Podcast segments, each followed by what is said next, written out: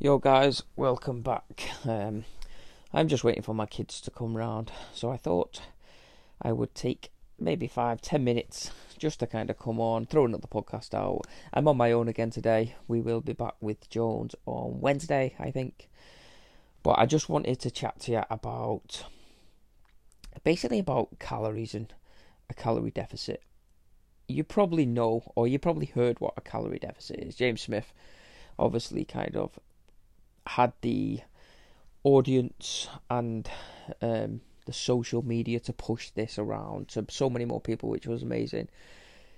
But a lot of people still don't really understand it, and you've got coaches who I don't know if they're trying to fight what James is saying or if they're just trying to be too clever for um trying to trying to sound clever. That's something that you see with personal trainers is is they have the qualifications. It's like they they've got they know the information but they don't know how to present it to other people. They don't know how to present it to people who are confused with nutrition.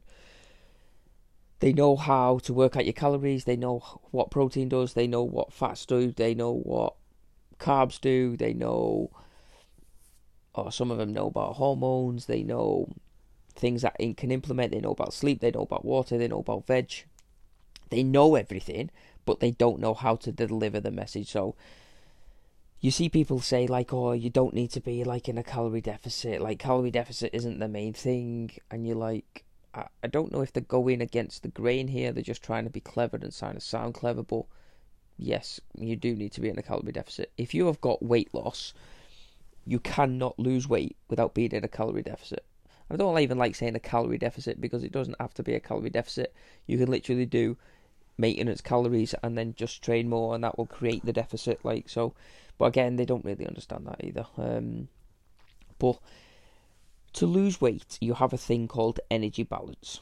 So imagine a seesaw that is perfectly in line. You've got two people exactly the same weight on. To lose weight, you need you need the seesaw to go into a deficit. You need the seesaw. You need to the output to be more than the input. So you imagine a seesaw. So now one side goes down. That is the deficit, which the other side will be the surplus. So if you balance that up again, that's your that's your maintenance calories. And maintenance calories don't mean that you don't gain weight, and they mean that you don't lose weight. And then you've got surplus calories on the other side. What most people do over a period of time, and that's why they're overweight, and that's why they're healthy, because you don't get you don't gain fat and you don't gain weight in one meal and you don't gain weight in a day. Your weight will go up and down all the time because of water levels, because of salt levels, because of time of the month for ladies, because of all this kind of things that can implement the scales and mess around with the scales. But to gain body fat and to get unhealthy, it's done over a, a, period of time and it's done that you're in a surplus over a period of time. A lot of people, especially ladies, will do crazy fad diets at a thousand calories, which will be a deficit, so you'll always lose weight in a deficit. Over if they can do that over a period of time, you have a thing called metabolic adaptation where your body will get used to that that that kind of calories and that kind of movement. You'll move less, you'll blink less, and all that kind of nonsense. Um, but you'll lose weight, and then that will slow down as your as your body starts because your body just wants to survive. It's not asked what you look like. But then when you can't sustain that diet or you have a bad day and you just go home on a Wednesday, you you, you tank a bottle of wine and you order a pizza and you so you miss weighing and then you feel like shit and you feel guilty. So you just go on this massive binge for not for a couple of days it's usually for months because you don't go back to the weigh-in because you feel guilty that you know you gain weight. The clothes that were feeling a little bit loose on you are now too small for you and you've gone into the next clothes size.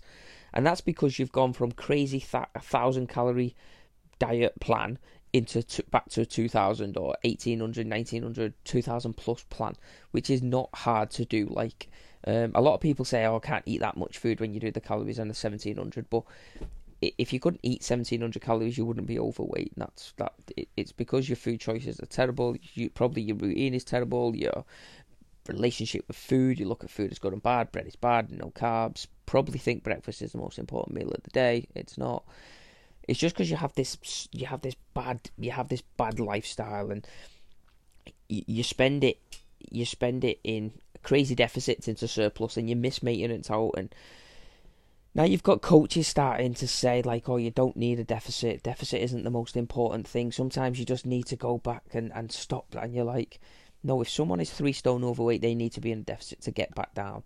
But this co- these coaches don't understand how to individualized plans because if you come to me and I've got a person, a lady who is three stone, I'm not going to put her on a deficit which is just one calorie and it's going to take four years to get a results. I'm going to put her, I'm going to sit down with her and say, when do you want these results for? Obviously, you have to be realistic with them. When you set your goals, you have to be re- realistic. But let's say she's got a wedding in November. Um, hopefully, we'll be back out the lockdown by then. But hopefully, she's got, or she's got wedding in November. I'm to get her the results for November, but I probably can get her results before November and then maintain them leading to November.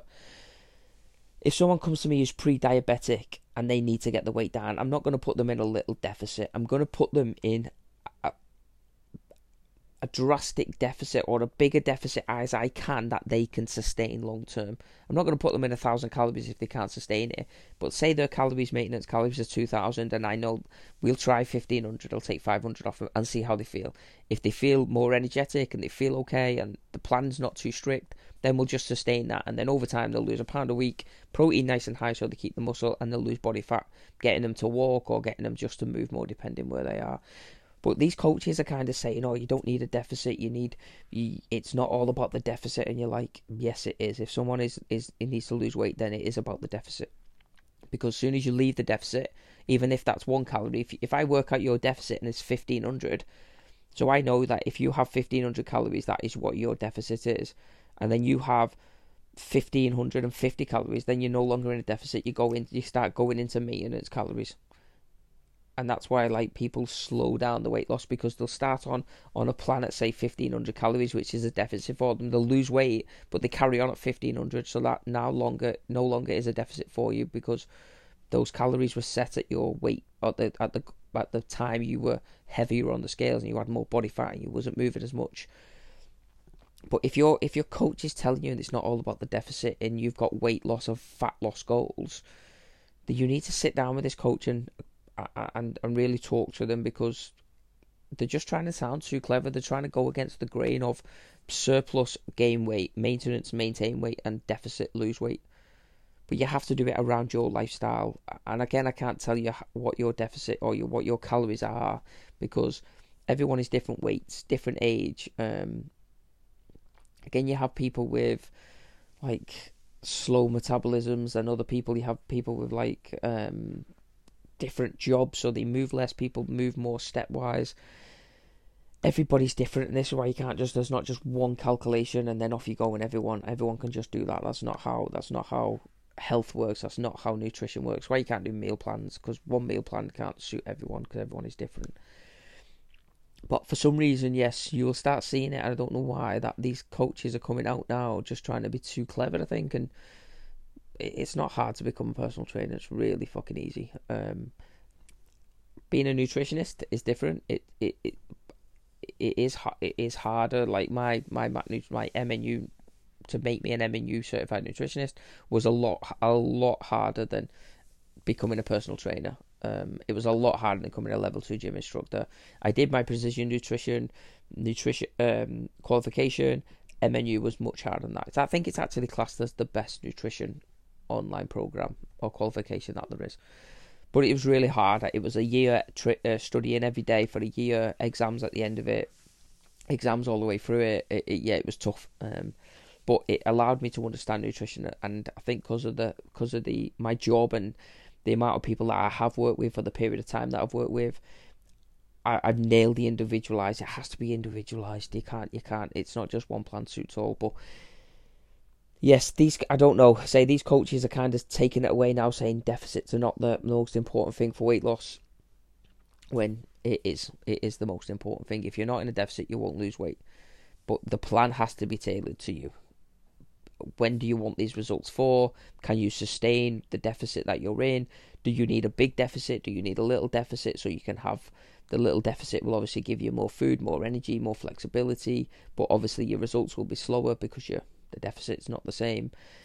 And then when you get to the point when you're happy, that's when you go back to maintenance calories these coaches are getting confused with bikini models who do drastic diets and then need to go out reverse. You, have got a thing called reverse diet. I'll probably do a podcast on that. Don't really need to know it, but these coaches are talking about stuff like that for for the, just the general public who want to feel better, who want to lose some weight, who want to feel better in the clothes, who want more confidence, who want more energy, who want just to have sex with the light on in front of the husband because the confidence is high. You've got these coaches talking about, oh, you need to count this and you need to do this and you need to um, find an elf and dip them in this magic spirit and then drain the life out of them and then inject this because then you'll get and you're like oh my god please stop confusing people because you are making my job harder weight loss is really simple nutrition is really simple but these idiots are making it complicated you have to be in a deficit to lose weight. You have a certain amount of protein that you need to hit every single day and break it up through the day to keep your muscle mass, to help your hair, your nail, your skin, to keep you healthy. So when you get older, you've got more muscle mass. As you start to lose it, you can have a better quality of life. Protein, uh, carbs, and fats don't really matter. If you're epileptic, you could probably go really low carb, go into keto, which is proven to help people with epilepsy, but keto again not special for normal people. Um, yeah, uh, yeah, you're gonna start. I just wanted to do a podcast about it, and just to just to make you aware that coaches, for some reason, have started to make comp- nutrition complicated around a, a deficit. A deficit, weight loss, maintenance, maintain, surplus, gain weight, and then whichever you want to go, depending on your goal. If you need to lose weight, I don't know why coaches are talking about maintenance calories. No, you need to be in a deficit, or you're not going to lose weight. When you're happy, then you go to maintenance. You get that flexible lifestyle, that happy long term lifestyle that we, we all want. If you need to gain weight, you need to gain muscle. Your kids need to gain weight as they get older, like 17, 18, for sport or whatever. They need to be in a surplus. They need to be they need to be consuming more than they burn to gain weight. If you want to lose weight, you need to burn more than you consume. But don't be a dickhead and do it a thousand calories. Learn about nutrition, get the deficit to where you need it to be so you can sustain it long term. And that's it. Don't know why they're complicating it, but they are. Thought I'd do a podcast on it. Probably have a chat with Lee on Wednesday just to discuss this a little bit more. Probably take it towards the Slimming World, Weight Watchers, fad diet lifestyles. But yeah, podcast there. I'm going to go and have a Sunday roast.